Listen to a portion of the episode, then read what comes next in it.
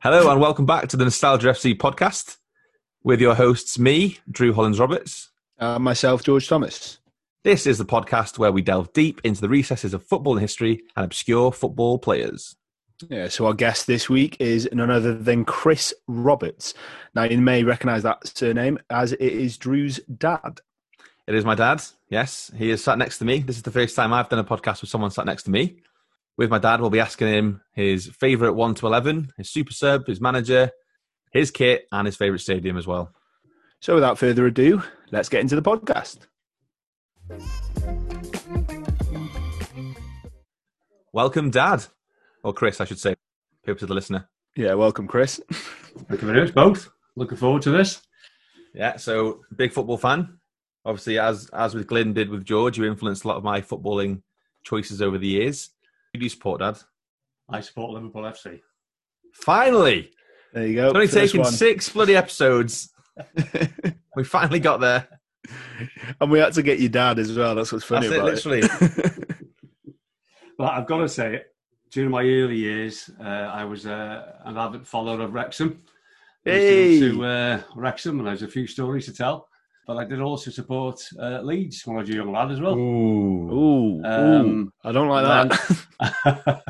But obviously, it's silver light. My dad was a big Liverpool fan as well, so so I've supported him for many, many years now. Just out of curiosity, why Leeds? Uh, my next door neighbour was a football a Leeds football fan. Oh. Um, bear in mind, both lived in Saint Asaph, and uh, don't ask me why, but yeah. Yeah, I've noticed. I've noticed recently. There's actually quite a lot of Leeds fans around North Wales. They seem to have crawled out of the woodwork now. They've been promoted again. Yeah, that's true. And this is a strange one. So I spent a lot of time in uh, the great town of Blaenau Ffestiniog because that's where I work.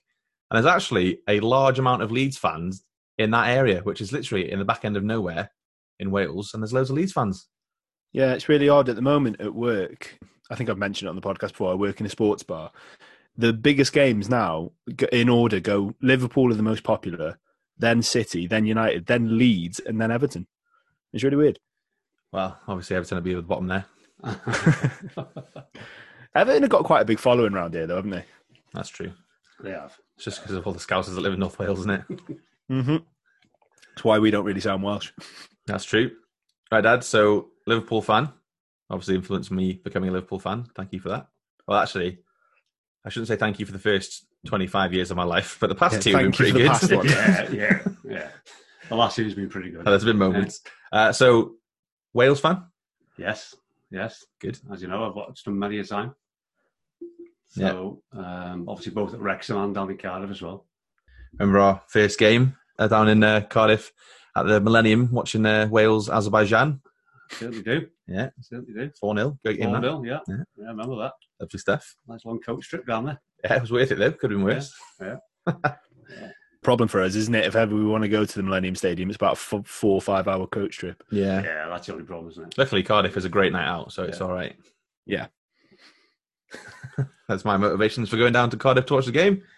Good night, right, Dad. Good it is a very good night out. Right, and Dad, before we get into your team, what is your formation?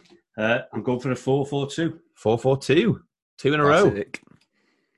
Yeah, we we badmouthed Josh last week for putting a four four two, but you're bringing it back again. Obviously, the classics are still the best. Yeah, well, hopefully. But like you said last week, you know, people have found it out now. That's true, yeah. Maybe it's time it's a comeback because everyone's gone so fancy with their formations. Maybe yeah. four four two is on the way back. I don't think so, to be honest, but you we'll never see. know. Yeah, we'll, we'll see. We'll see. Right. So, with that in mind, uh, we're going to do what we usually do and start at the back and move forward. So, who have you got on goal, Chris? Well, uh, obviously being a Liverpool fan, it's got to be a Liverpool goalkeeper. And a legend, uh, as in Gr- Bruce Grobbelaar. Bruce Grobbelaar.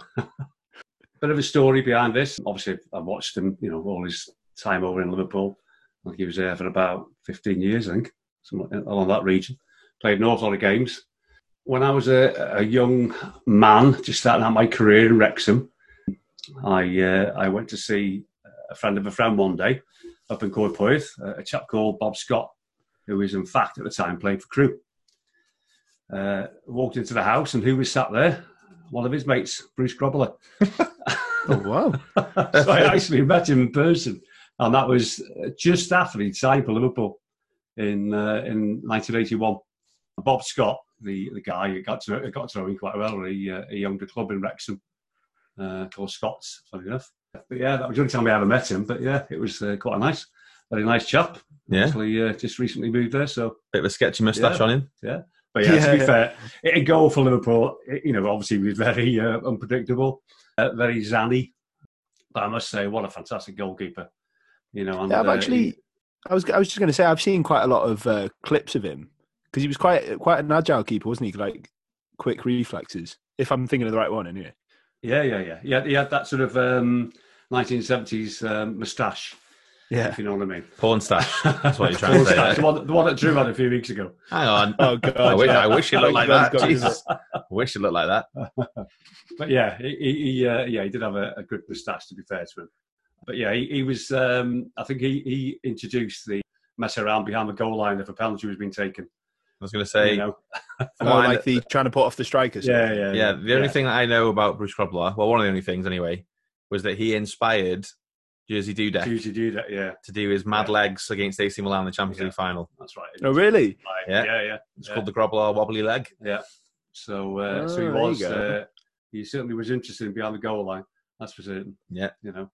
Uh, I was just going to say that's almost like a staple now for goalkeepers. Uh, whenever a striker walks up to take a penalty or is gearing up to take a penalty, is just to do absolutely anything in your power to sort of intimidate them and put them off, isn't it?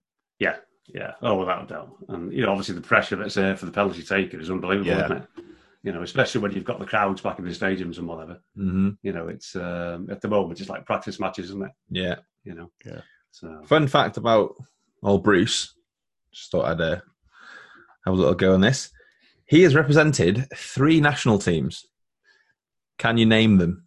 I guarantee you will not be able to name them. I, I mean, South I South can because I've nope. got the same stat as you. No, no. All right, go on then. He represented once, one time only, Rhodesia. Ah, uh, yeah, yeah. Uh, then he represented Zimbabwe. Yeah. And then in twenty eighteen, when he was sixty-two years old, he represented Matabeleland, which is an area in, in Zimbabwe. Yeah, yeah, yeah. There you go. Wow. Wow! I don't know how, wow. don't know what, how agile he was. Yeah, well, it, that was in twenty eighteen. He made one cap, and he's oh, sorry, he's sixty-three now, so he would have been sixty-one. That's mental. That's got to be the oldest debut for a national country, surely. Like, surely. Fair play, fair play. Yeah. No, obviously, um, an inspiration to a lot of uh, goalkeepers, or maybe just Jerzy Dudek for that one. twenty minutes in the, in the Champions League yeah, final, yeah, but yeah. hey, it, it won the Champions League. Yeah, but to be fair, he, he was of that side in the eighties when Liverpool won an awful lot of trophies. Um, obviously, the league being uh, three or four, I think, at the time, before United sort of uh, took a grip on it. Yeah, um, I miss those days. Certainly, yeah. yeah, yeah. We're, we're going to talk about that. Yeah, yeah. Dark days. Great yeah. choice for the keeper. Who is your right back? Well, I'm going to stick uh, to my Liverpool lineup. Brucey's one of the older ones. I don't think I can get better than, and I'll include if I can do if I can do this, my left back and my right back from the current team. I don't think we can get a better right and full back, uh, right and left full back in the country at the moment. In fact, anywhere in Europe, to be fair. Obviously, Trent Alexander-Arnold and Andy Robertson. Yes. Okay. Um, obviously, Oof. It goes without saying the class on the pair of them. Uh, but I think they chi- they changed, or certainly the managers changed the way they play football. Um, you know, their style of attacking, um, putting crosses in from anywhere, and you know the standard of the balls that they put in are just unbelievable. Yeah, you know? They've obviously had so many assists between them. I think they were top last season, the season yeah. before. Uh, in yeah, I wouldn't be surprised. You know, so and the way they can just pinpoint the ball to somebody's head or somebody's foot. It's just unbelievable. Yeah, you know. Um, obviously, the goal for Trent for me would be the corner in the you know the comeback against Barcelona. You know, which you know to be fair, you know, fantastic. You know, what a quick thinking person to be able to do that at that, such a young age as well. So yeah, yeah, yeah. I think Right. You say you say about him being young as well. I just I just searched him then to actually figure out what how old he is, because he it feels as though he's been around quite a few years now, but he's still only twenty-two. Yeah, which is yeah. insane. Yeah, you think yeah. when he was twenty-one, he he was World Club Cup champion, European champion, European Super Cup, and Premier League for his boyhood yeah. boyhood club. Yeah, that doesn't get better than yeah. that. I don't know. Yeah. Like, he can do nothing for the rest of his career, and he still would have lived his dream by the time he was twenty-one. Well, there's a. I I, had, I was sent a photo the other day of Carragher coming out of the tunnel, and stood next to him was a little Trent Alexander-Arnold as his like mascot, if you like. Yeah. Um, oh, that that's was, cool. Yeah. But yeah, what a class player, and and obviously very much in the England squad now, very much part of the yeah. England team. Uh, I mean, it it's hard to take him out of it. Like, I I wish Aaron Wan-Bissaka could, but I don't think even he can at the moment. Uh, I think with yeah. Trent, I think Carragher said this. He said that it's like having David Beckham at right back. Yeah, because the quality of the, the yeah. ball that he gives yeah. is just unbelievable. Uh, Maybe not the best defensive no, fullback you're ever going to no, find, no. but I think he make, more than makes up for it with the quality going forward and his positional play. And his, he's more like a centre mid playing right back, to be honest. But yeah. and going Klopp likes it that way. Going back to um, because uh, you've chosen both of them, haven't you? Andy Robertson yeah, as well. Yeah, yeah, yeah. Yeah, going back, back to them too. I think part of the reason those two are so, so good is the competition between them. Yeah. Because yeah. you always hear about the sort of uh, behind-the-scenes sort of competition they're having with the amount of assists they're, they're getting and things like that, and they want to beat each other constantly. And from what I've heard, I don't know too much, obviously, because I'm not a Liverpool fan, but they're very good mates as well. Yeah, um, yeah, they've, yeah. they've actually just released a um, four-part Instagram series right. called yeah. Wingmen. Yeah, that's right. Where it's them two I... driving around. Mm. And it's, thought, it's actually really funny. They've got good banter. They're a good, obviously they are good mates in real life as well, which obviously helps with the relationship on the pitch. Yeah. When you said they've released, I was there going, "Oh my god, if they released a Christmas song." No, thankfully those days have gone. Yeah, yeah. The era of but football player songs. Yeah. We said we said a lot about Trent, but Andy Robertson is one of those players that I think, uh, if you relate it to a United player from when we were good. Uh, that Roy Keane was, that you absolutely love him if he plays for you. If he plays against you, you absolutely hate him because he's he's mouthy, he's like tenacious, and it's just oh, yeah. he's one of those people that really gets under your skin as an opposition fan, which is what you want on he your team. He is a classic Scottish player, I think. Yeah. That's something Liverpool lacked for years, which sounds stupid because obviously it doesn't matter where they're from, but mm. there's something about that like Scottish steel about him where he's like, going back to that Barcelona game again, yeah, when Messi's sat on the floor and Andy Robertson sprints past him and just ruffles his head. Not in like a gentle way. It, realistically, if the referee had seen it, he probably would have booked him at least or sent him yeah. off. But full on just ruffles his head. He clattered Suarez at the end of the half. He's just putting himself about. Just loves it. He's no nonsense, isn't he? Yeah. I, I think the description you gave of him, George, is, is, is first class, to be fair, because he is, um, you know, without a doubt. You speak to anybody, they all say, what a dirty person. You know... And he is, you know, he really is. He, he's your yeah. typical. You, you talk to anybody who's played full back in, you know, even in amateur football and whatever. You know, the first thing they'll say is anybody who comes down that wing gets clattered. That first yeah. five minutes, you show you show them who's boss, and you clatter them, you take them out of the game, and, yeah. and you know, and that's what you find with him. And he is, you know, without any doubt, he's dirty, yeah. but he's a superb player. Sorry, Dad, you know? I'm gonna gonna swear here. It's my podcast. I don't want. Uh, he is the king of shithousery. Yeah. He loves it, and and like I say, you you two being Liverpool fans can will back me up on this. You absolutely love him, oh, whereas yeah. oh. anyone anyone playing against him yeah, yeah. hates yeah. him. Oh yeah, it's like yeah. Klopp. I can yeah. see why yeah. people hate him, but I just won't because he's ours. Yeah. yeah, I think one thing about Trent and Robbo that is overlooked now is that they've made the full-back position popular again. Mm. Not saying that there haven't been players over the years that have done that. So like Dani Alves, Sam Brotter, Philip Lahm. You know, there's been some superstar fullbacks, but on the same team, in such a successful team, and doing it the way they do it, they make the position look fun to play. Whereas um, anyone who's ever actually played fullback, it's not as much fun to play because you just spend the whole time running, which is why I de- yeah. definitely will never play fullback. That was my position, thankfully. Um, what you said as well, like all the all the fullbacks you mentioned uh, uh, from foreign teams as well. So this is like really the first time, I can't think of another fullback. I'd say Gary Neville, but that's like quite a...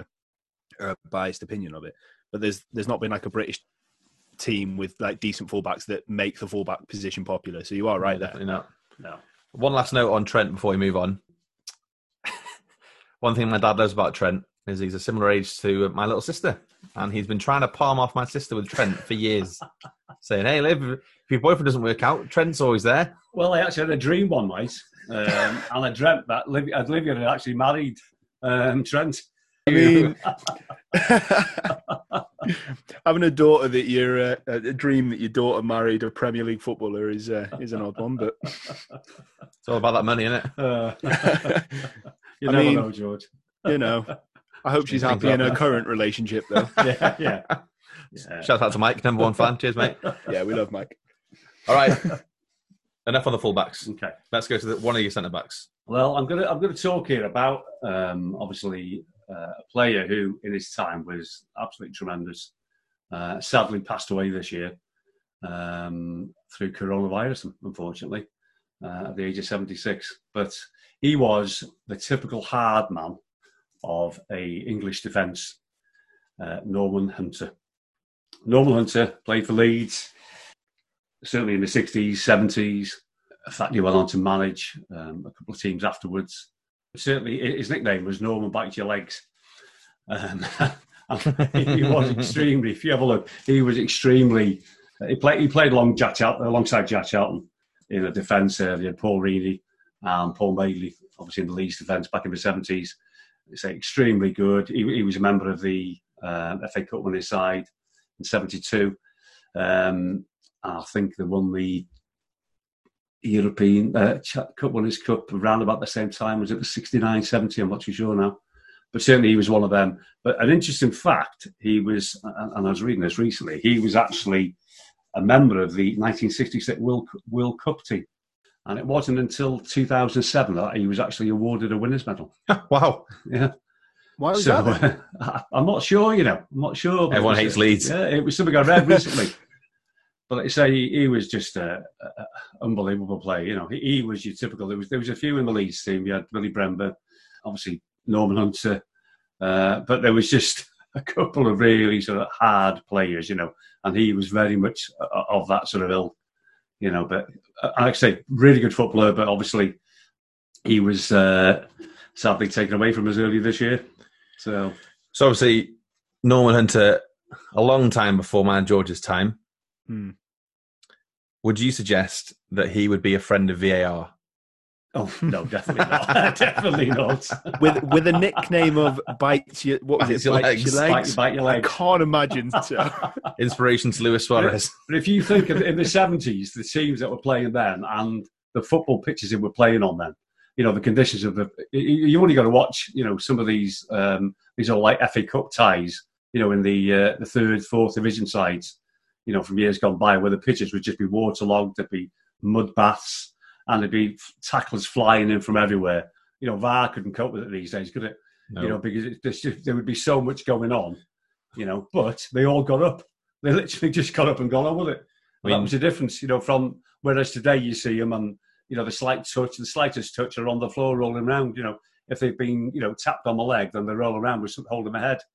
You know, it's. I think um, it's, it's a totally different game of football these days, isn't it? Yeah, it definitely is. European influence definitely came in there, and South American influence as well. But I mm. think uh, just to go back to your thing about V A R, it wouldn't cope then. It doesn't cope now, so it definitely wouldn't cope it, then. It really doesn't work, does it? There's got to be something. No, that's all. In my personal opinion. Yeah, yeah. Did, so, I, I don't know if you mentioned this, Chris, as well. Uh, Norman Hunter was the first winner of the P F A Players of the Year as well.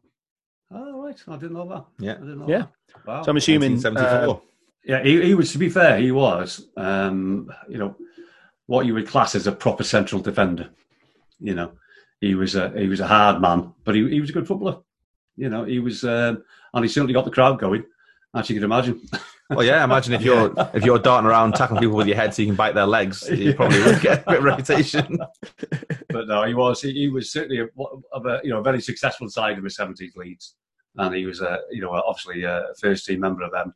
Uh, like I say, it was um, quite an interesting fact about the nineteen sixty-six World Cup. I didn't realise yeah. that. You know, yeah, so I, I wonder why that is as well. That's strange. Really I don't know. Just, I, I don't know what it says. I've not actually researched it, to be honest. I will just ask the public. If anyone does yeah. know, yeah, hit us up on social media. Get on that. Mm.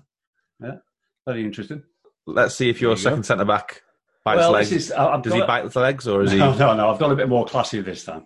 Um, and, and I've gone for a player who I've, I've obviously watched, you know, through watching uh, European football for many, many years. And I thought I'd have some Europeans in my uh, in my team um, because, you know, obviously they they are sometimes a bit classier than, you know, some of our other players.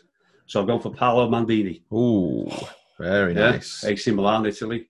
Um, again, you know, a class, class, class player. He, he's actually played left back and central defender. He played for many, many years, you know, front line, um, first team for both, obviously, A C Milan and Italy. And, and an extremely good player, you know, very, very talented. Yeah. I think he's regarded one of the best defenders in the world at some, at some point. Yeah, and as George made reference to in the first episode, he's very handsome. yeah. yeah. Great head of hair. Well, yeah, he certainly has. I, and there's, and there's hot or not for this week. So much now, I, I um, I I don't know why. I remember Maldini more as a left back. Obviously, I know he, yeah. he played both, but I don't know if he, he did like a, a Ramos, where he yeah. started as full back and then moved centre back. When he yeah, I think he started left and went. Yeah. I think yeah. when he became a bit less mobile, he moved into the centre. Yeah, yeah. He, he certainly he's of that sort of same standing as as Ramos. Unfortunately for me, Ramos, he didn't help us in the uh, European Cup, European Cup a couple of years ago. If you break our Salah, we will hate you forever. Unfortunately, he, he, he upset Salah, didn't he? So he took Salah. Ramos off, is another player that's like yeah. uh, you love him if he plays for you, you hate him yeah, if he doesn't. Yeah, and, that, and, yeah. That, and that's the issue, you know, obviously. But with Maldini, I think he's just got that cheek and that sort of that class, that footballing class, which, you know, he could play play out of danger. You know, instead of just hoofing the ball up, you know, he, he would play it out of danger. He would put somebody up. You know, he would put somebody on, on the attack straight away.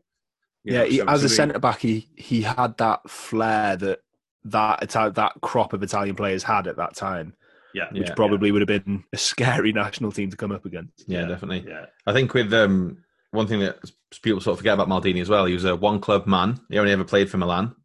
Mm. Uh, made six hundred forty-seven appearances, which is obviously a mm. lot yeah. of appearances, and retired when he was forty-one.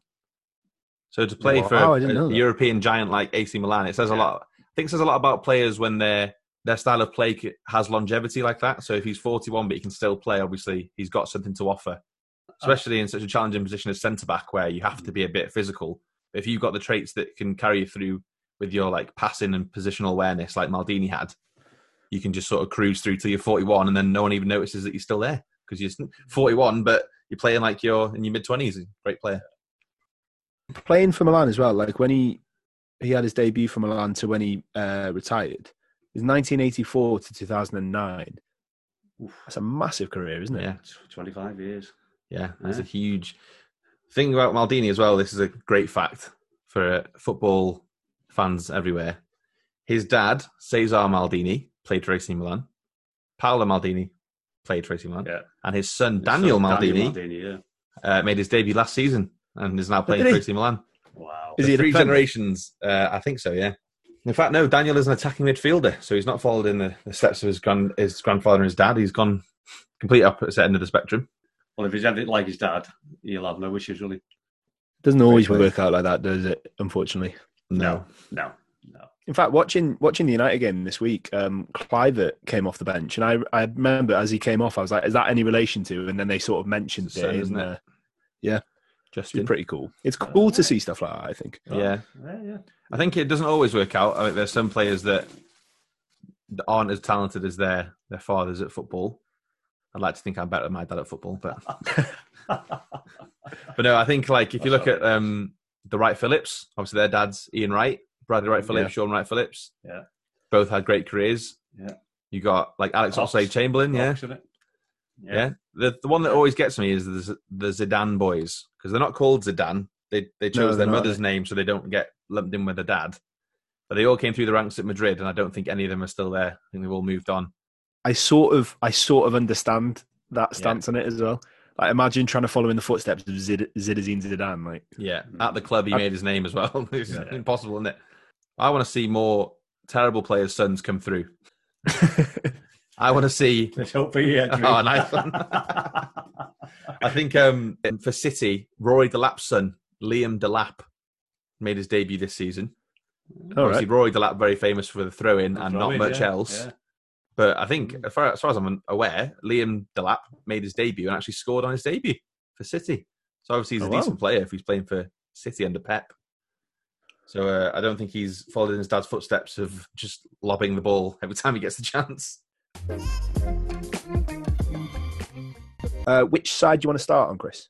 Well, I'll, I'll go on the right-hand side. And I'll start off with... So this this player here now... Well, I, what I've got, I've basically got four midfielders. As in centre mids? Yeah, so as in, you know, they're all midfield players. Like so. Um, Should hope so in the midfield. And I'm going to start off with uh, a very famous Wrexham player from uh, the sixties and seventies. Actually joined Wrexham in nineteen fifty-nine, I think it was. Played through the sixties and into the seventies up till seventy-nine. Who, in fact, he, he he was an absolute class little player, only small guy, but Arfon Griffiths. So I don't know whether you remember, either remember him? Oh, yeah, no. Definitely. Well, I was born ninety-three and George born ninety-four. no, so. no, I know that. But when you've been, you know, Wrexham followers, I just wonder whether you remember him. Can't say I do. So Arfon Griffiths. Well, personally, I don't know. Yeah, little, little blonde-haired fella. Your, your dad obviously remember him. Um, so yeah. in, in the seventies, I, I used to go to Wrexham quite a bit, uh, both with my dad and a friend of my dad's. So we actually went to the nineteen seventy-six F A Cup quarter-final in Turf Moor in Burnley when uh, Wrexham played them uh, and actually lost one nil, sadly.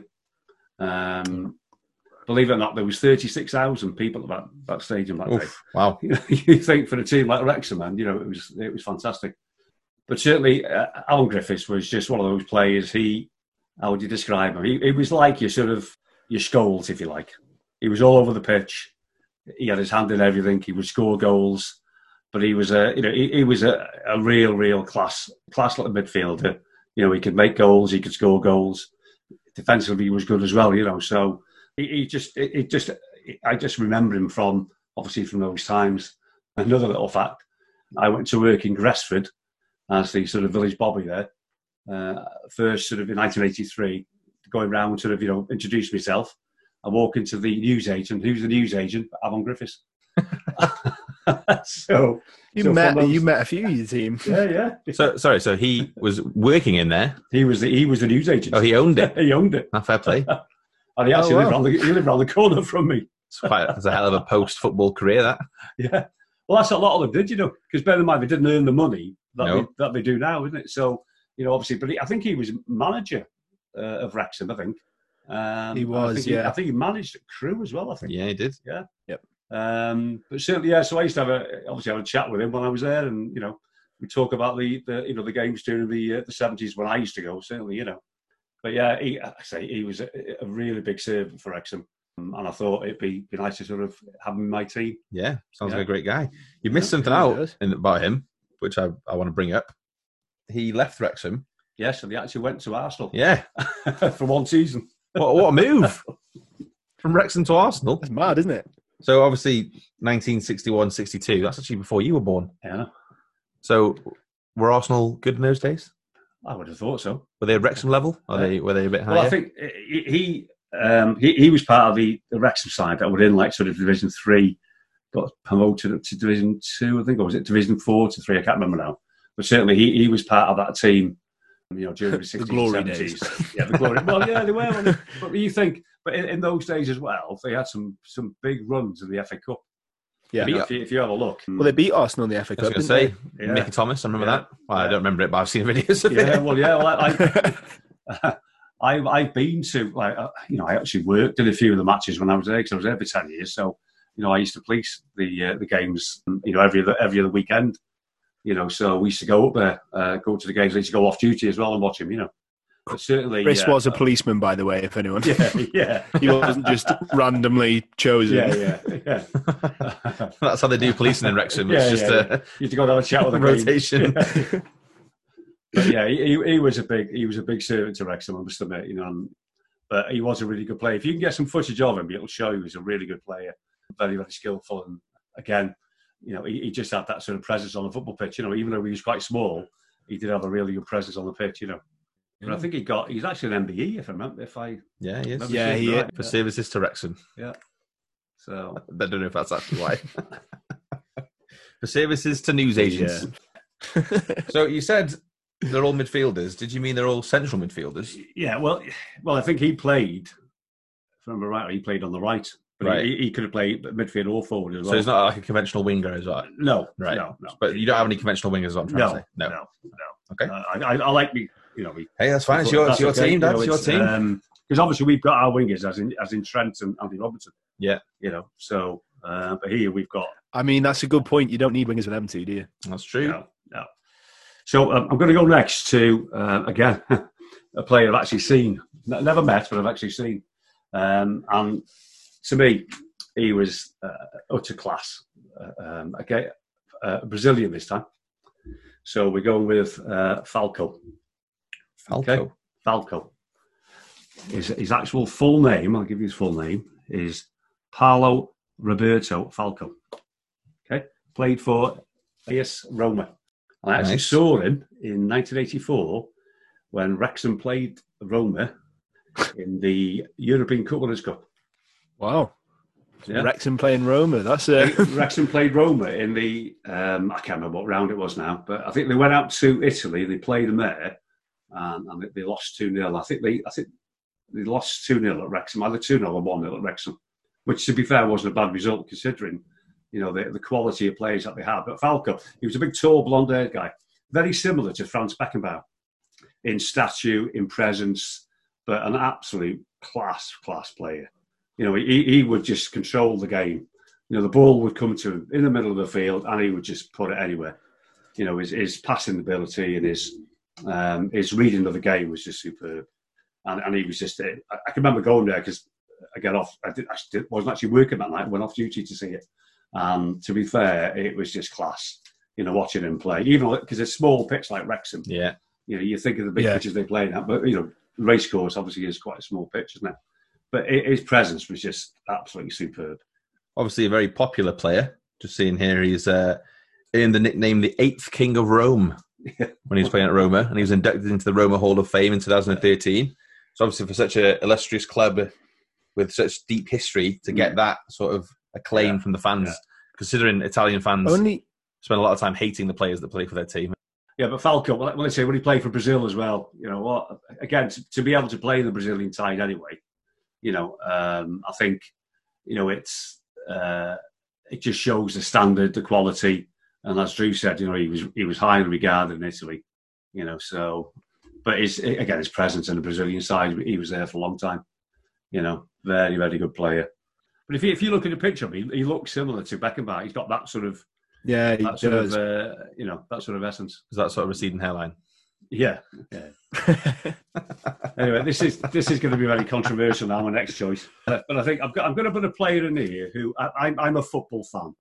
Okay, I'm going to put a player in here, and. I, I like people who, when I watch a game and if they impress me, you know, it's a case of doesn't matter who they play for, you know, I, I'll, yeah, you know, I, I like watching people who can play football, if you like. Uh, hang on a second. Yeah. Are you alluding to United player here? Yeah. Oh, Jesus so Christ. Why did I invite you on this podcast to take away from United players? And here we are. Hey, hey, my dad, my dad put a Liverpool player in his side. Yeah, I, I'm gonna, I'm gonna put one in here who, you know, to me, he's, he, I describe him as a little terrier. So I'm sure you'll guess it. Uh, Paul Scholes. Yeah. yeah. Even worse. Um, I, I've got to say, you know, watching football all these years and, you know, obviously watching Liverpool United and watching well, United games and whatever, uh, I've got to say, he, he, he, to me, was one of these I could change a game. You know, um, fantastic, you know, scoring ability, passing ability. Uh, again, very, very grouchy. Uh, I think he's crouchy on and off the pitch, to be fair. Isn't he? Yeah. Uh, he's not the most popular people, is he? But I've got to say, as a football, his football ability is just, you know, first class, to be fair, isn't it? Yeah. You know, yeah, he, he always has that sort of attitude. He's not the most sort of happiest players on the pitch, is he? You know, he's he, he's there to do a job no. and, and he will just get on with it. You know, but obviously what it, what he did do when he was playing, obviously, was, you know, to be fair, first class. You know, you couldn't fault him. It be from his own half or inside the, you know, the opponent's half. You know, he could put a ball anywhere, um, and obviously his scoring ability was second to none, wasn't it? You know, to be fair, part of that class of ninety-two, I believe, was he? Yeah, yeah, yeah. You know, you say about his grumpiness on the pitch as well. It's uh, it's funny because that's that's obviously moved on to his punditry as well. He just seems to not want to be there ever. Like, they have him on the side of the pitch with like some enthusiastic pundits like Michael Richards or someone like that, just being really happy and really just excited to be there. And then you've just yeah. got Paul Scholes being like, oh, is this done yet? I've got, I just want to head home. Yeah, he, he never seems to want to be there. So, who is your final midfielder, Chris? Well, who do you think? There's well, only, there's only one midfielder for me, isn't there? If it's not yeah. who I think it's going to be, then this podcast was a waste of time, and we'll see you next week. Well, put it this way, uh, my my uh, my my last midfielder is the future Liverpool manager, Steven Gerrard. Steven Gerrard. All right, now we're back. Enough of that Scholes nonsense. But I go. No. I was waiting to comment on this before you said it. Yeah. You said Scholes' goal scoring was second to none. He's second to a lot of people. Poor Scholes could not score goals in comparison to Gerrard or Lampard or many other central midfielders of the Premier League era. He, he, you know, I think it's uh, when you talk about Steven Gerrard, you know, you're talking about um, somebody who's got so much passion. I don't think I've ever seen anybody with so much passion as Steven Gerrard. Um, you know, I watched all the, um, you know, the films from when he was young. You know, there's a few films out there from when he was young and all the way up to, you know, Uh, when he retired running from football, and um, he's never lost that passion, and he's still the same now. If you watch him, you know, I, I watch quite a lot of the Rangers games, and you know, you watch him now and he's still exactly the same. He's just got that yeah. mad mad passion. Even when he comes back to Liverpool, you know, he was at the when they won the Champions League, you know, when, when they won that, he was in the stands, and you know, it, it was just unbelievable to watch. You know, he, he, he just he's just got that passion, but I've never seen anybody else has got no. about a team. You know, and, and his sheer presence on the pitch, you know, we've been to see him a few times, haven't we? Yeah. You know, and the, the sheer presence on the pitch, you know, when he comes on, it's just, everybody just loves him. I don't think, you know, and I'm sure, I'm saying this obviously, Liverpool fans now, you know, but, you know, you speak to any football fan, you know, they'll, although they'll say about him and whatever, you know, about, you know, who he is and whatever, but they can't deny his quality on the pitch, can they? No. You know, uh, his, his ability to be able to change a game, you know, within a matter of seconds, you know, is is there to be seen, isn't it? Yeah, he carried yeah, Liverpool you know. for years yeah. with just him being absolutely head and shoulders above anybody else on the pitch for both yeah. teams as well. Yeah, I think he's yeah. he's in the conversation as one of England's best players. He's definitely Liverpool's best ever player, in my opinion. Yeah, maybe not skill wise because we've had the players like Suarez, like Dalglish, you know, amazing yeah. players. But I think passion mixed with the ability, mixed with the drive to get things done, Steven Gerrard is just head and shoulders above everyone else. Yeah, yeah, it's yeah. it's crazy as well. The incredible history that Liverpool have and the rich history that Liverpool have. If you said to someone, name a Liverpool player, the first person that comes into anyone's head, like I can imagine, is Steven Gerrard as well. Yeah, yeah, yeah, definitely. Oh, there's you know, it's you know, obviously Stevie G is the boy, isn't he? You know, that's what everybody you know everybody will say that, won't they? You know, it's um, he, like you say, it's just the, the passion behind him. But it's the, it's that he's one of those players. I, I put him along along the signs of. Cause I, I was tempted with Frank Lampard as well. I must admit. Jesus Christ, again, what are you doing to me? Because but Frank Lampard, they're of that same era, aren't they? When you were looking at the England team, you know they they were at the same time, and it was always a you know can they play together because they're so good the pair of them, aren't they? You know, I, you know, I must admit, I, I believe Gerrard is better, but certainly that that. that it was so difficult for any manager at the time to be able to put them together or not together, if you know what I mean. Because they were well, just so good. Whoever was England manager at the time as well used to put Scholes on the wing, if I remember. Mm. Yeah. Yeah. Well, Rafa, Rafa Benitez put Gerrard on the wing for a long time. Mm. When mm. we had Alonso and we had Mascherano and Sissoko, yeah. Gerrard used to end up on the wing quite a lot. Mm. But again, he was the best oh, winger then as well. Yeah. I think he actually won the P F A Player of the Year as the wing as a winger. But when, when he first started... Um, you know, he first as a young lad coming through uh, through the uh, into the first team. You know, um, you know even then at, at such a young age, coming onto the pitch, you know, he, he'd have that passion and he'd have that presence. You know, even amongst all the more senior players, you know, he, he would have that presence straight away. You know, because obviously he gained that all the way up through his sort of you know um, junior footballing career, if you like. I mean, as soon as he came into the first team, that was it. He just brought it with him. And he, and he was a presence straight away. You know, he wasn't one of these who had to sort of adjust. He was there straight away, you know. Um, yeah. And that's what I like about him, you know. He's just uh, a, a game changer, you know. Um, and I don't think he'll, he'll never ever lose that passion. And, and I, I do believe that in maybe two or three years' time when Klopp decides to go elsewhere or just retire, he, he hasn't decided yet, I, I certainly think that Steven Gerrard will be the one that'll replace him. Yeah, you know, he's, I agree. He, he's doing his apprenticeship at the moment with, with Rangers. he, he's doing very well, extremely well, uh, and I think he will he will come back there. Just from my own experience, though, you might not want that, because there is a player absolutely dear to my heart from United's past who is currently managing the side.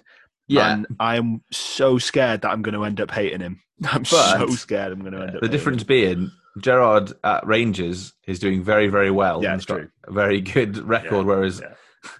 Ole Gunnar Solskjaer was sacked by Cardiff after relegating him, and then United were like, yep, you're the man for us. Yeah, that, that's, that's and then they're man. surprised now they're just not working out. What a shock. Yeah. Yeah. I think with Gerrard, you know, he, he he's doing like, like I say, he is doing an apprenticeship up there. You know, he did his first twelve months with Rangers, and um, I think it did him good to go to America first, just to sort of uh, ease him up, ease, ease him down from foot, playing football, if you like, and then to come back into management. And I think he's he's gone there first season. He didn't do that well. You know, they did well initially, didn't they? But then they just sort of dropped, dropped down a little bit, didn't they? Certainly this time, you know, he's obviously got his finger on the pulse. He's got a better squad of players. He, he, he knows his players more now. He's brought in a couple of players. Yeah. And, and to be fair, you know, he's he's doing brilliantly well. He? Well, he's... They're thirteen points clear. Have they got the moment, haven't they?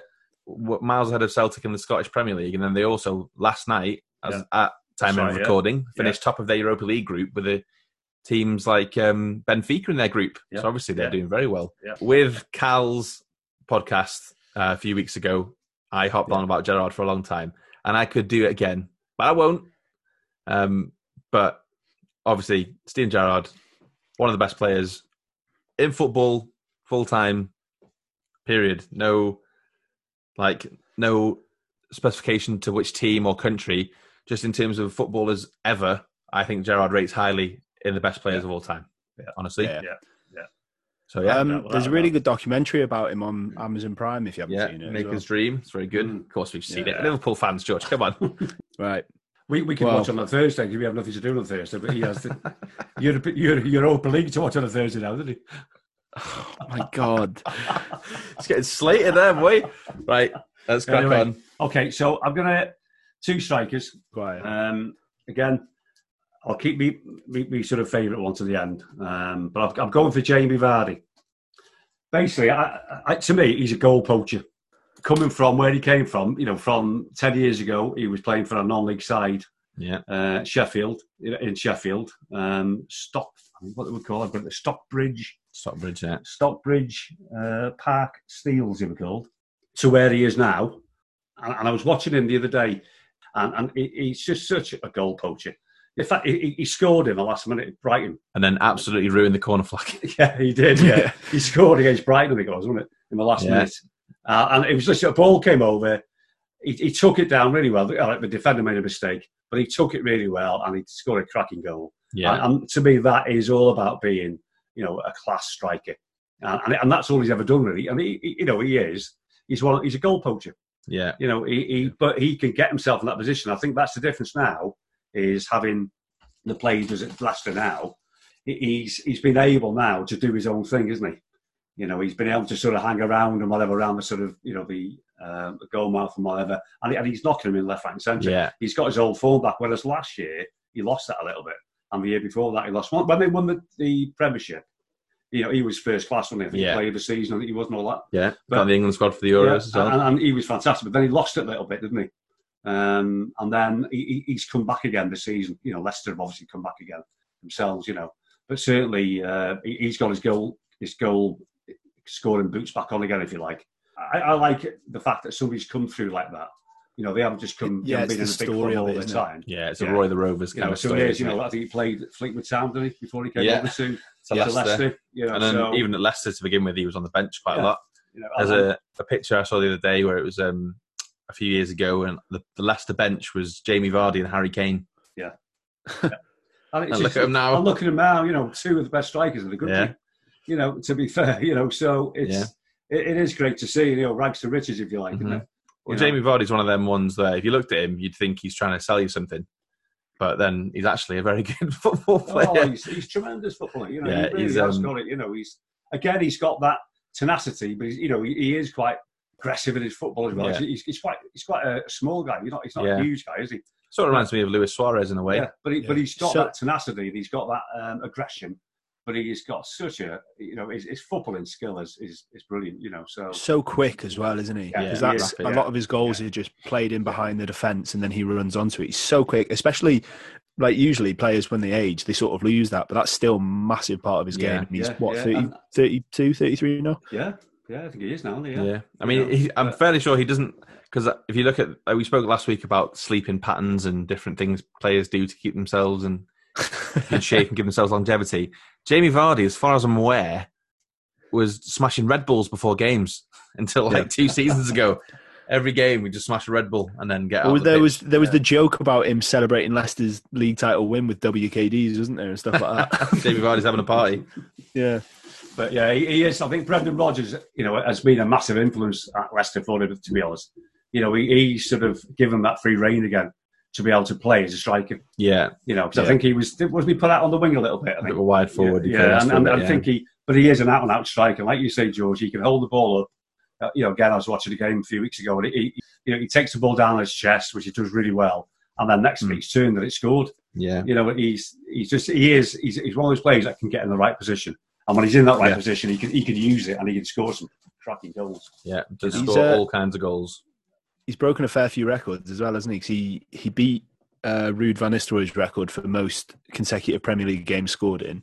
Yeah, it was can't eleven remember the number. I think yeah, eleven possibly. I think. And he's also now the uh, oldest player to ever win the Golden Boot. Wow. There you go. Well, nice. Fair play. Yeah. Fair play, too. No, fair play.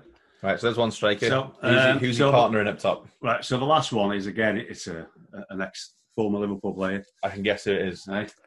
Uh, Ian Rush. There you go. Yeah. Well, they'll give you a chance then.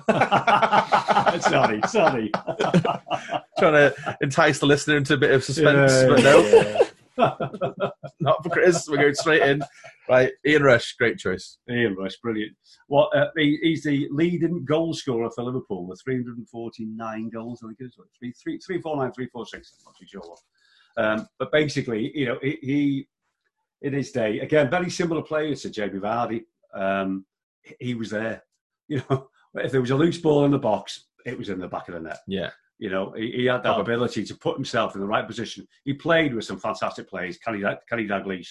Yeah. You know, they're still big pals now, aren't they? Kevin Keegan. You know, Kevin Keegan. But it, but it, but he, he played, you know, with, with the best, if you like. Uh, and he was in such a good team during the eighties. Um, you know, basically, he won everything, didn't he?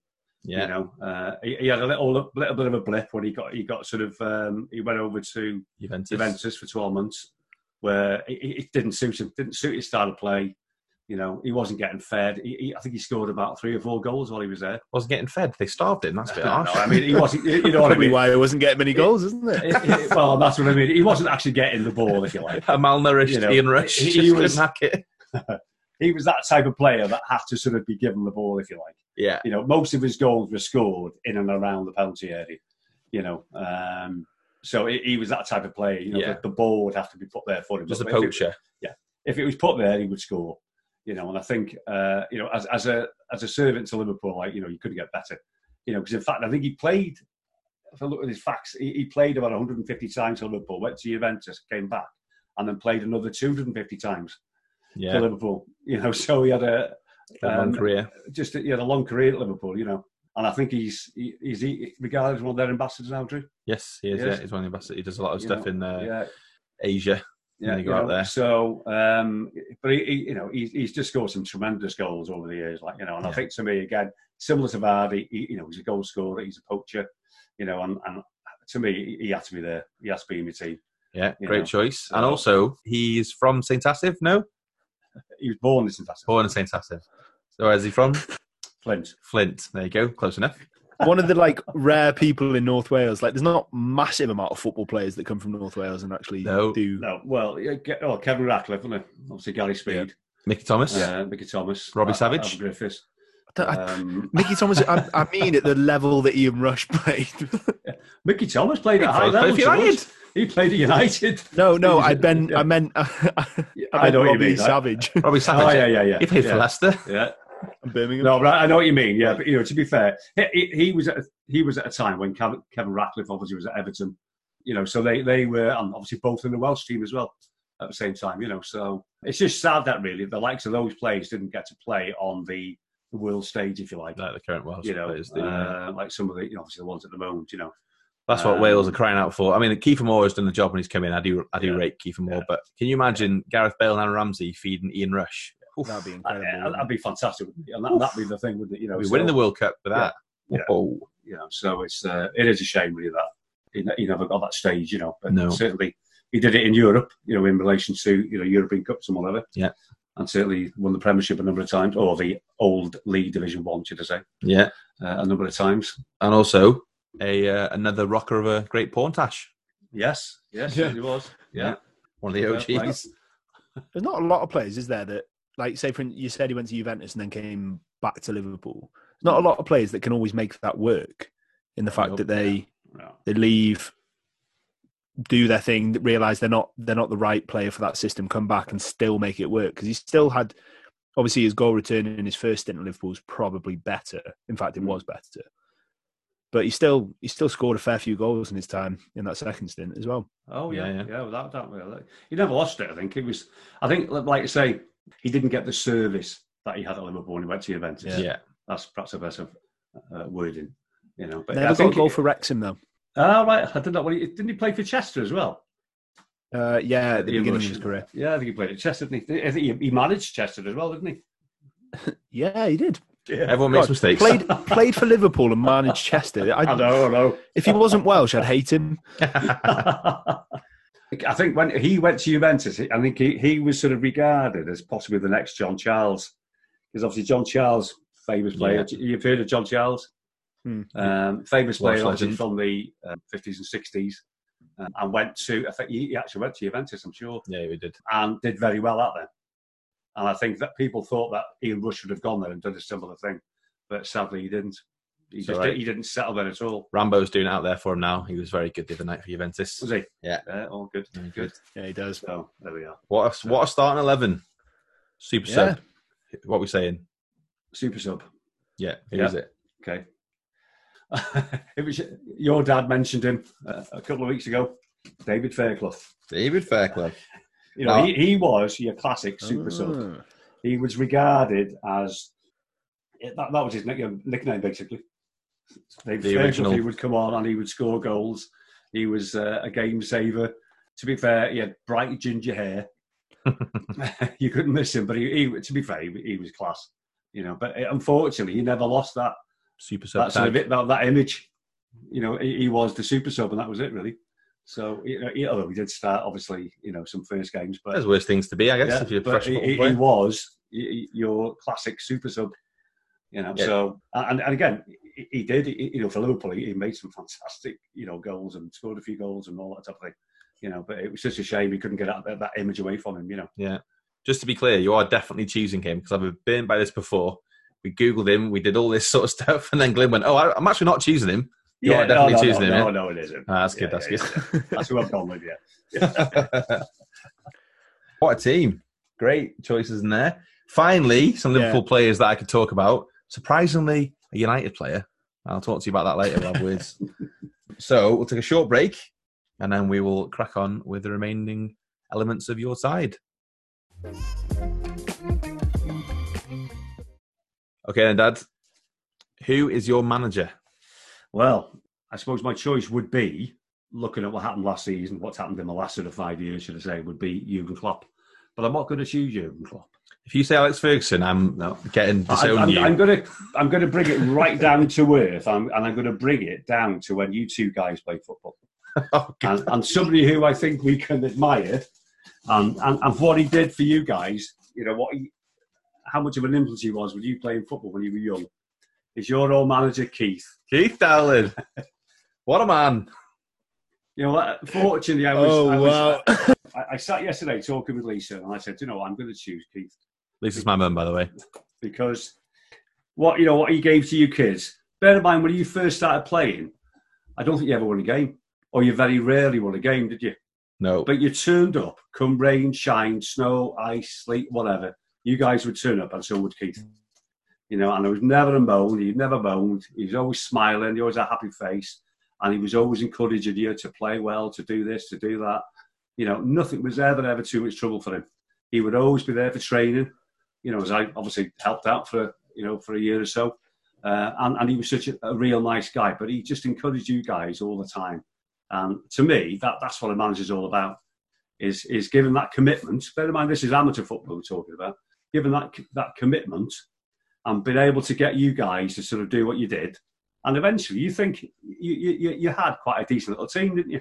You know, your last season, you played well, didn't you? Yeah, that was a lot down to the you fact know. that um, one of the nearby teams, Colin Bay F C, folded and we got all of their good players. yeah, but I think yeah, pretty much. You're still going to have somebody to manage all that. No, you? no, yeah. no, I'm not, I'm not bad having his achievements. And, and, and I was going to say as well, Chris almost dropped us in it there saying that we barely won any games. That was true at the beginning.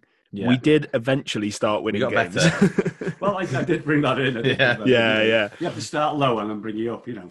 Um, but yeah, but it was. Yeah. It was. I yeah. swear. I swear. We went so many games without a win at the very beginning of uh, Pen and Bryn. But he, but he stuck with you, didn't he? He stuck with you, and, and he made sure that you know you, you still got the encouragement, yeah. you know. And I think um, I love that. And, and, he, and he was there. Yeah. How long were you there for? Five years. Uh, five or six. Yeah. Yeah. Mm. You know, you're thinking he was there all the time. Well, he, very rarely did he have. Yeah. yeah you know, a, a, a, a, a day away from the game. You know, yeah. um, and, and he did all that training with you, and you know, he helped get people round and sorted all the kit out, and he gave some outrageous you know, nicknames to players. That was always yeah. a highlight as well. But but to me, that's Big what o. it's all about, isn't it? Big o. You know, so we can talk about you know um, your, your Klopps, your Fergusons, and people like that. You know, they, they get paid a, a massive salary to what they do, and yes, you know, they do a fantastic job. But people like Keith, who are there at the, at the grassroots level, are there doing it for nothing. And they, and they've given all their time up, and to me, that, that's what it's all about. Yeah. Well, without people like yeah. Keith in that sort of grassroots level, there wouldn't be the professional football players we have today no. because everyone starts somewhere. No, exactly. And so, everyone needs that first manager. So, yeah, great so, choice. So, so that's why I've chose Keith. Shouts out you to know. Keith. So, well done, Keith. Well Hello. done, Keith. Shout out to Keith Dowling. Yeah. Uh, just a quick shout out to his assistant manager, Alan Daniels, who was the assistant manager slash temporary linesman who would shout instructions as the linesman. the linesman. Yeah, and he'd always shout instructions and shout at the opposition players from linesmen. A very professional outfit we had. Yeah. Yeah. That was a great choice. Great trip down memory lane for us. Right. Love that manager choice, obviously, for very personal reasons. Where are we playing, Chris? Right, okay. So, again, a couple of, a couple of years ago, um, me, me and uh, Lisa, my wife, went to Lefkas, one of the Greek islands. Okay. Anyway, one day we decided we'd go for a walk to see this waterfall. Now, this is a very sparse area, very, very low populated area. And it, as we walked along this road now to this um, to this waterfall, we came across this football stadium in the middle of nowhere. And there, and there, there was this football stadium, Nidra football stadium. And if you go on Google Maps now, you can still see it. I remember taking a picture or a few pictures of it because it was, to me, it was fantastic. You know, the fact that we're in the middle of this holy island. And, and it's normally just full of tourists for about six months of the year, and that's it. But this place had a proper football stadium, and it was fantastic to see. You know, and I thought, what a great, what a great thing to see. And I thought, yeah, I, I always remember, always thought, well, you know, football starts as we just talk, we spoke before about with Keith. Football starts at this sort of, you know, a low level, doesn't it? You know, and there we are in the middle of, a, you know, an extremely small island, and you got this football stadium. You know, it only had a couple of stands, but it, it had a proper football pitch and everything, fences round it and everything. It was great. And to me, that was, that, that to me, thought, yeah, brilliant. Yeah, amazing. I, I'd love to play in a place like that. It'd yeah. be great, you know. Yeah, it'd be good, wouldn't it? It would be, you know, you go on holiday with your mates and go and have a game of football, you know, on a yeah. proper football pitch with a, st- with a you know, with a, with a stand and everything. With a couple of stands. It was brilliant. Yeah, you know? Sounds amazing, thought, actually. Yeah, you know, I could choose your Anfield, I could choose your Wrexham and things like that, but I thought, to me, that was what football's all about. Yeah. You know, football's yeah. anywhere, everywhere, isn't it? Anywhere and everywhere. It's a cool little moment as well. You know, it's all so kind of a bit was, emotional, this, yeah. isn't it? So uh, it was really good. It was really good. That's really nice. Last but not least, what kit is this team playing in? Well, they're going to play in one of my favourite kits from the seventies, Peru National Kit, nineteen seventy-eight, which is white with a, a diagonal red stripe. Beautiful. So much like um, River Plate in Argentina. That Similar, yeah, yeah. White that, that, with a red stripe. With a red stripe. It's right, right across, you know. So yeah. It's uh, one of my favourite kits. And I, and I, the only reason I chose it is I always remember it from when I was watching football as a kid and, and seeing these uh, South Americans playing football um, in this sort of bright white kit, that's the one. and, and it's just superb, you know. It was, um, and I thought, yeah, that's that's the kit for me. That's what my team's going to play in. Well, there's uh, there's Christmas present sorted for Dad. So it's, it's nice one. Kit as well. It is. Isn't it? Yeah, it's beautiful. It's really nice. Very clean cut. Yeah. Very. It is very similar to that of the uh, River Plate. Is if it? Anyone else, you sort of trying is to. That the Argentinian. Is it Argentinian team, River Plate. Yeah. Yeah, yeah, yeah, yeah. They play in white with a red stripe yeah, across it. It's yeah, very yeah. similar to that, but a bit more clean. There's not a lot going on on it, which is a beautiful kit. It yeah. really is nice. Yeah. Well, there we have it. What a team. So we'll quickly go back through your choices just to uh, remind you of what you've chosen. And then all it will remain is for you to name the team. Okay. So in goal, we've got Zimbabwe and Matabeleland legend, Bruce Grobbelaar. In defence, on one fullback, we've got Trent Alexander-Arnold with Norman Hunter bites your legs and Paolo Maldini at centre-back with Andrew Robertson at left-back. Yeah, in midfield, uh, you've gone for a midfield that pretty much just consists of central midfielders, but that's pretty cool, I think. So we will start with uh, Arfon Griffiths. We have the Brazilian Falcao, who we found out that um, the striker Falcao was named after because yeah. of how good he was. We've got Paul Scholes and Steven Gerrard as well, which uh, me and Drew have had this debate many times, but they're obviously both absolutely fantastic world-class midfielders. Yeah. Then on to the strikers. We've got Jamie Vardy and Ian Rush. What a great partnership that would be. And your super sub is David Fairclough. Yeah, and then we go on to the manager, who is uh, the manager of mine and Drew's football team from when we were younger. It's Keith Dowling. Absolutely love that. Legend. Uh, the stadium is Nidra in Lefkas, and the kit is the Peru kit from the nineteen seventies. And there we go. So, Dad, Chris, sorry, podcast fans. What is the name of this team? Chris's City eleven. Chris's City eleven. Well, there's our entry for worst team name. Thanks, Dad. uh, thanks very much for coming on the pod, Dad. Okay, pleasure. Cheers, Chris. Thank you, Thank you, George. Thank you.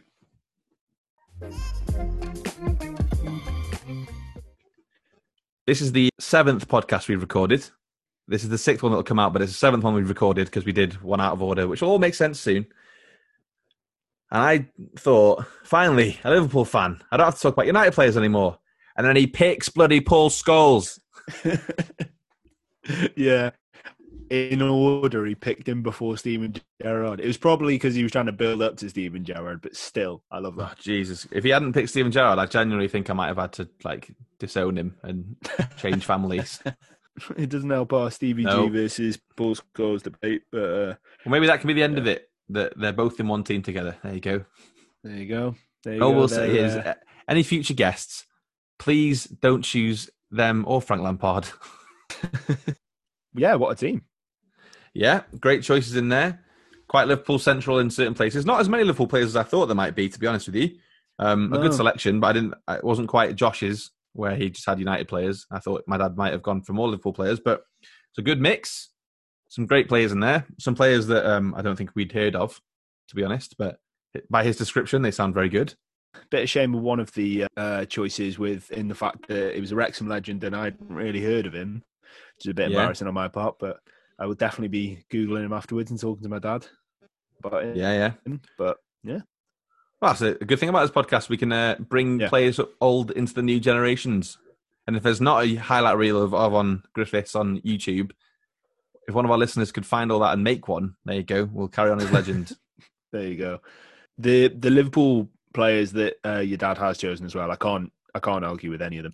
Yeah, because uh, like like was mentioned in the podcast, uh, but both Trent and Robertson have redefined that role in uh, at least in British uh, football anyway. Yeah, definitely. Because there's no one better than them, and they've made that position popular again.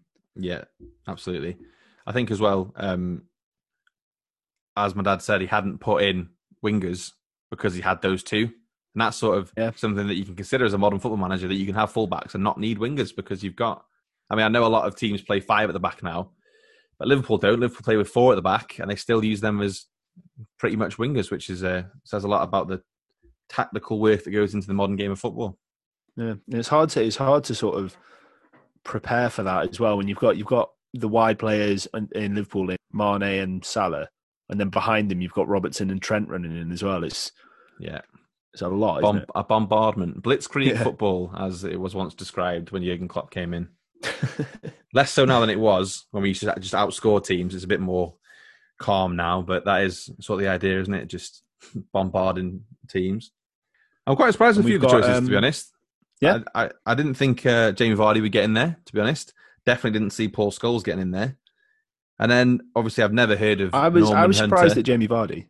Yeah, I think it's a good choice. It's a great choice. He's not been spoken about so far. He, when he retires, he will go down as one of the great Premier League strikers. And not just because of his story, because obviously everyone's heard the story yeah, a thousand times. And yeah, he, he's just... It's it's one of those things in the fact that, like, If you if you play against Leicester now, he's the one you worry about, and he has been for the past four or five years now. He he's an incredible player. Yeah, that's true. Yeah, but it says a lot about the, the amount of talent that's just sitting there in the non-leagues, just waiting to be given the chance. Yeah, you you spoke about it. I think Jamie Vardy got his one chance and absolutely took it and ran with it. Yeah, ran with it. So, yeah, fair play. Never looked back, which is great. Yeah, it's fantastic. So yeah, great team there. Great manager. Obviously means a lot to both of us. He was our manager for Pen and Bryn back in the day. He was also our first guest, Owen's yeah. uh, manager. He granted Owen the yeah. nickname Big O, which then became Big, Big O E. So, I mean, let's not read too much into that. Bit of a strange nickname, but there you go. Yeah, a great odd. manager and a top man as well. Whatever you're doing out yeah, there, Keith, man. Shouts out to you. Um, the stadium, nice little story about the stadium. Obviously, not somewhere you'd expect to Look, find the stadium. S- I love stuff like that as well, and it, it would it would have been like an amazing little moment just to be to be walking along a Greek island, not expecting any sort of thing like that, and then just stumbling upon it. It's pretty cool, yeah. isn't it? It is really cool. It's something like my dad said. He, he like I made a joke saying it's getting a bit emotional now, but it's really nice that that's what football can mean to someone, where you see yeah. where it starts and you just take it face value. Like that's just a football stadium that people enjoy playing football in, and that all it, that's all it needs to be. And then the game I remember, just goes up from there. I think it's amazing. I remember when I went out uh, a couple, I can't remember how many years ago now, to Madeira with my family. And obviously Madeira is where um, Ronaldo was born and grew up. And there's so much stuff about him around there and how where he started off and how poor he was and how poor his family was. So the places you got to see that he played football compared to the places where he's playing football now, little things like that, like where it all started for someone. Yeah, someone yeah. like Ronaldo, it really wasn't. wasn't great, and he's he's thrown so much money at Madeira now to sort of pay back for all of that. Yeah, yeah. Start from the bottom, now we're here. Drake vibes. Yeah, exactly. The kit, beautiful Ronaldo. kit. Yeah, it really is. Really is. And then, uh, so that is my dad's next birthday present sorted. It isn't until next December, so I probably would have forgotten by then, but that's uh, Christmas or his birthday sorted for next year. Are they actually selling it, that particular one as well? I, I, to be fair, it did say forty-two quid on the link, but I don't. I didn't click the link. It looked a bit... Looked a bit Classic kits can be quite expensive, can't they? They can, Depending yeah. They but yeah, it's a really nice kit. They're very clean cut. Must have been quite iconic back in those days where a lot of the shirts were just either stripes, hoops or plain shirts. So to have just one diagonal line must have been a bit yeah. different. Yeah, that that was out there at that point, and now you've got ridiculous kits. Oh yeah, now you've got outrageous kits, but you know that's just the way the game goes. Everything comes back around eventually. The best player in that team, do you reckon? I think I know for you who it is. Oh, well, it's Steven Gerrard, isn't it? Yeah, yeah, I thought so. I would go Maldini for me personally. Yeah, as much as enough. I love Scholes, um, I can't, I can't look look past him. Obviously, there, some of the players there that I'm not as um, familiar with familiar with might might be up there with them, but uh, for me it's Maldini. I remember as a kid, because I love Roma obviously, and I love I used to, I don't know why I used to have this fascination with like Italian football and like watching Juventus, Inter Milan, A C Milan, Roma, and he was just insane. He was an incredible player, and I yeah. I used to play at fullback when we were younger as well, so it's nice to see like a big player playing at that position. Yeah, yeah, definitely one of the greats.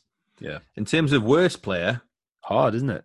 For sheer lack of knowledge on on him, and then sort of comparing the level that he played at compared to the rest of the team, I'm gonna have to go to Arfon Griffiths. Yeah, I think I'm sure he's, I'm sure he's very good, but in just in a like conventional sense of the team that he played for and the the level that he played at, I would have to put him there because the rest of them my dad's chosen a very, very good team. To yeah, be fair. Very strong side, yeah, isn't it? Very strong side.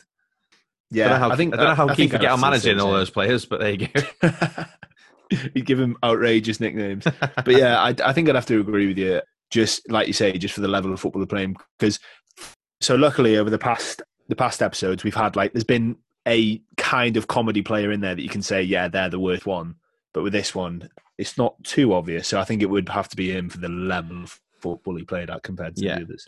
No disrespect to no, N B E, absolutely not. Arfon Griffiths. Just we don't know enough about you to uh, comment. There we go. Another week, another pod in the bag. Yeah, we're racking them up now. Yeah, we are, aren't we? Yeah. So as always, if you would like to follow along on the journey, you can follow us on our social media channels on Instagram and on Twitter at the handle at Nostalgia F C Pod. Uh, we are also available to listen to on all of your good podcast providers. So you've got Spotify, Google Podcasts, iTunes, Apple Podcasts, Radio Public, Breaker, Anchor, Pocket Casts, all the ones, all the hits, all the classics. Fair play. Yeah. I've, I, uh, I've been revising that. Can you tell? Yeah. Yeah, good. And uh, one thing, uh, obviously, we appreciate all your support so far, but if you are listening to us on a platform that has the function of rating and reviewing, if you could go ahead and give us a five-star review, that would be amazing. It would really help us get the podcast out there. Yeah. And another thing that we sort of mentioned in this podcast, but even if if you've listened to any podcast and have something to say about anything we've said, please do get in contact with us on, on one of the socials. It, it would be really cool to hear from you and hear your thoughts on things as well. Um, Definitely. Get a bit of rapport going with the fans. Oh, yeah. All the fans. Well, all that's left to do is wrap up this team and uh, give you a nudge in the direction of next week's episode, which will be our Christmas special. Yeah. Yeah, we won't say too much about that. Keep you guessing, but it will be a Christmas special, so tune in for that. We'll see you there. But for now, that was Chris Roberts, my dad, delivering Chris's City eleven, and what a team it was. And what a team it was.